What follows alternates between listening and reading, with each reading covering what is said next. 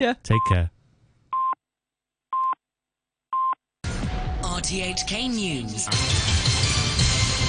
It's one o'clock. I'm Barry O'Rourke. The top stories. A former minister says pro democracy parties should take part in future elections despite the challenging situation they now face. The Chief Secretary urges teachers and care home staff to get vaccinated as soon as possible. And the head of a child protection NGO warns that child abuse cases are going unreported because of the COVID pandemic. Former minister and scholar Anthony Cheung says pro democracy parties should take part in future elections, in spite of what he called the difficult and challenging situation they're in after Beijing's overhaul of Hong Kong's electoral system. Mr. Cheung noted the Democratic Party, which he was once a vice chairman of, has been under huge pressure as it decides whether to join elections or not. But the public administration professor from the Education University believes the pro democracy camp still has room to survive, and he urged parties to consider carefully whether boycotting elections is the right way forward. I can well understand the current sentiments. I can well understand their attitude towards the revision of the electoral system. But if a party for a long time will not take part in any election, then what is the purpose of a party?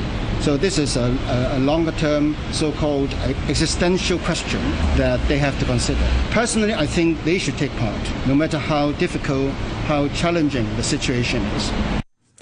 The former minister also urged the Hong Kong alliance in support of patriotic democratic movements of China to reconsider its long held call to end one party rule on the mainland.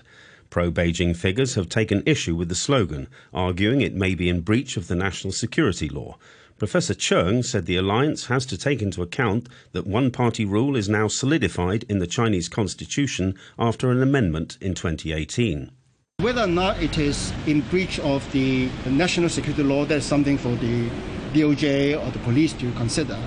But I think if they would like to continue as an NGO with a concern about democracy in China, then they have really to uh, consider how they can move forward without directly confronting the PRC constitution. Chief Secretary Matthew Cheung has called on teaching staff to get inoculated as soon as possible, saying information provided by around 2,000 schools in the city shows only about 18% of them have received the jabs. More from Todd Harding. Writing in his weekly blog, Mr. Cheung said while Hong Kong people should be commended for abiding by the territory's anti epidemic policies, the only way to truly curb the spread of the virus is to get vaccinated. Labour Secretary Law Chi Kwong also said the government might adjust its policies to boost the vaccination rate within elderly homes. He said it's not ideal that only 23% of care home staff and around 3% of elderly home residents across the territory have received at least one jab. The head of a child protection NGO says calls to the organisation's child helpline have doubled during the pandemic, yet the number of reported cases have decreased. Dr. Patrick Cheung, the chairperson of Against Child Abuse, said anti epidemic measures have kept children at home, where some are vulnerable to abuse. Dr. Cheung made the comments on RTHK's hashtag Hong Kong programme. COVID 19 has kept people apart and socially isolated. Children are particularly vulnerable at home where conflicts easily arise. The calls to our child helpline have doubled. However, official child abuse cases have decreased because of the reduction of contacts of children by professionals in the education, social support, health systems, etc., where problems could be spotted early. Sadly, many abuse cases are hidden and not identified.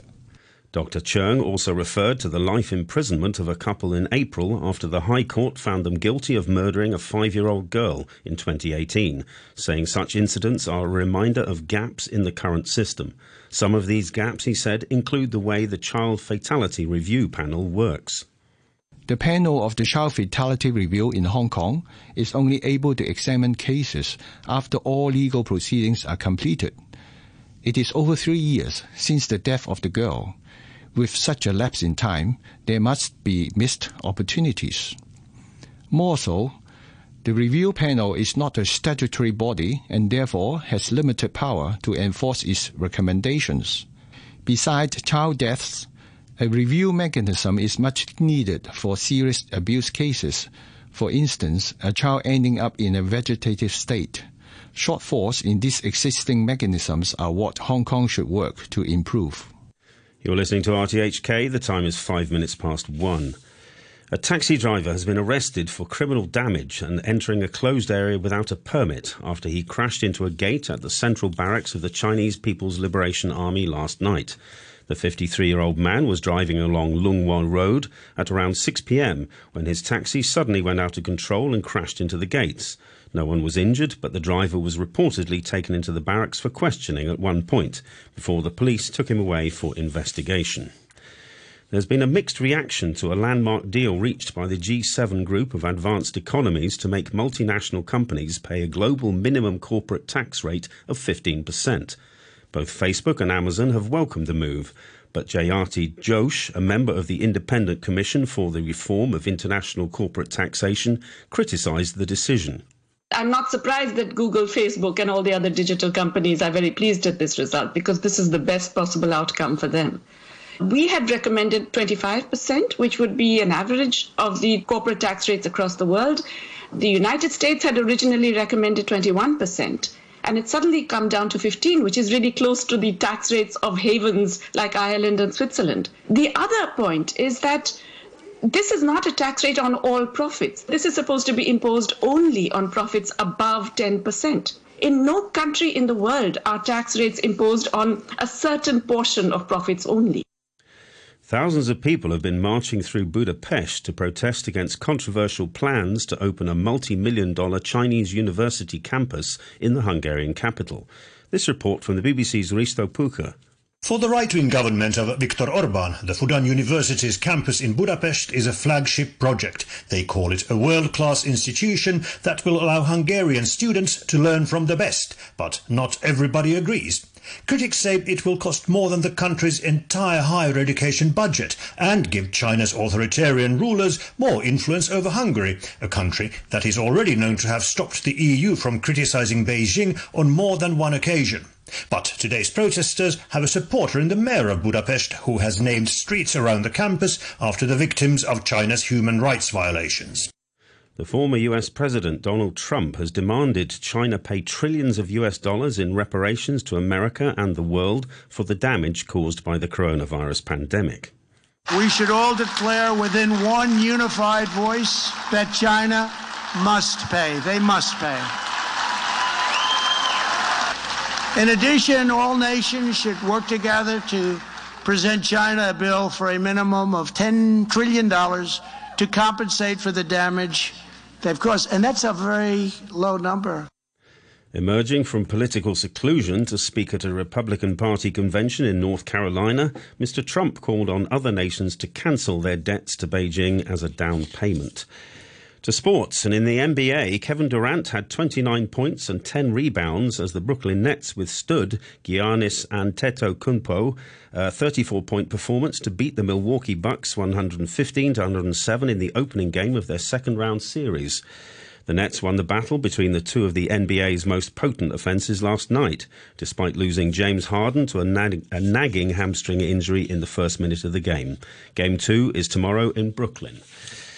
To cricket, and England's captain Joe Root fell to the very first ball of the fourth day's play to spark a dramatic collapse in the first test against New Zealand at Lords. England resuming on 111 for 2 after Friday's total washout were 275 all out, still 103 runs by New Zealand's first innings 378, built on debutant Devon Conway's 200, the highest score by any batsman making their test bow in England.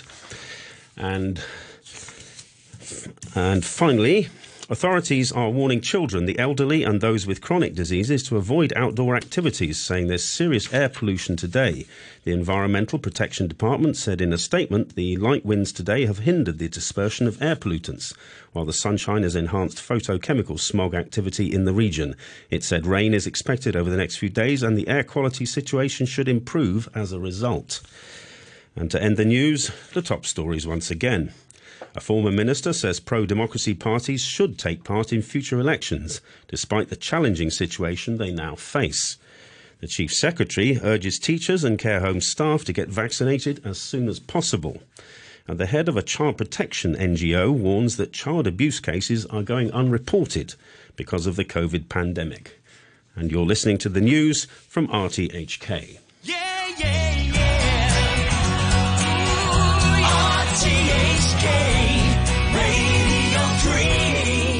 Ladies and gentlemen, this is a journey by. A journey which along the way will bring to you new color, new dimension, new value, value, and a new experience. We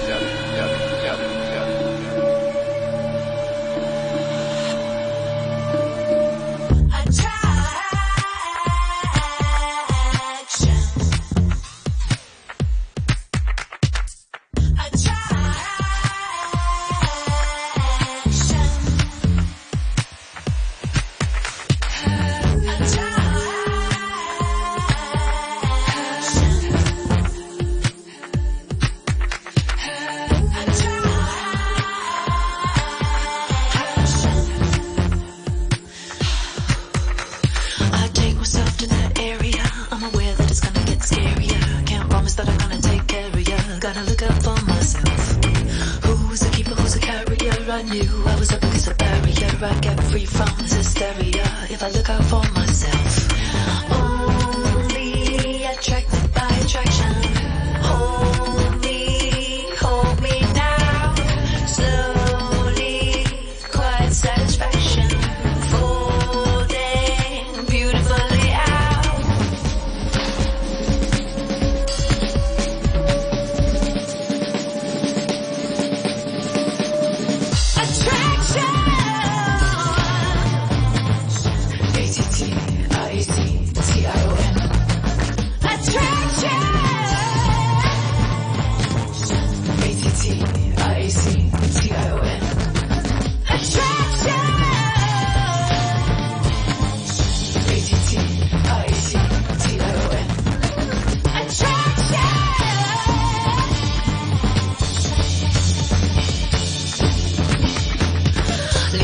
crazy low vibration. I'm seeing a brand new relation between me and the deep. All one that's is right beneath my feet.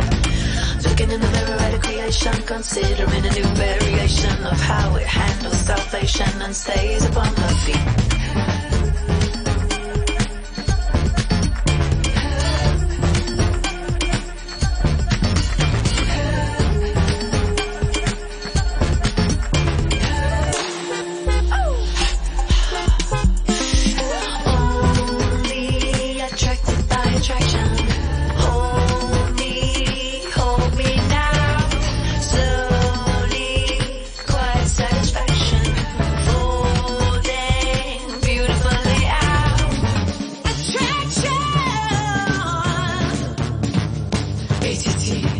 Boys.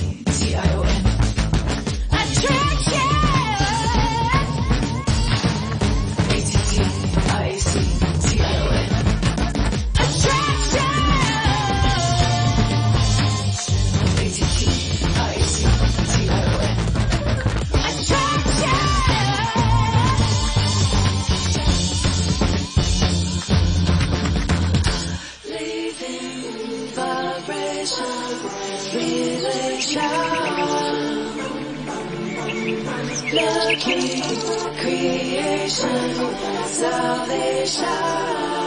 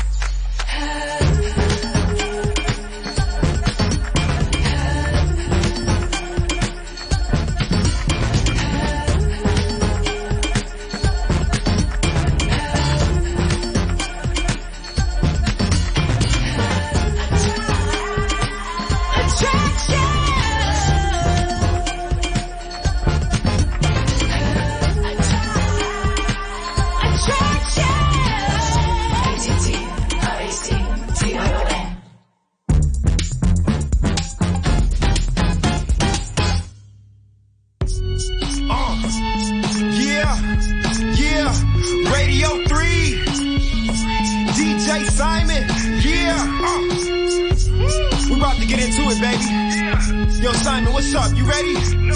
Let's get it, baby. Do it, do it.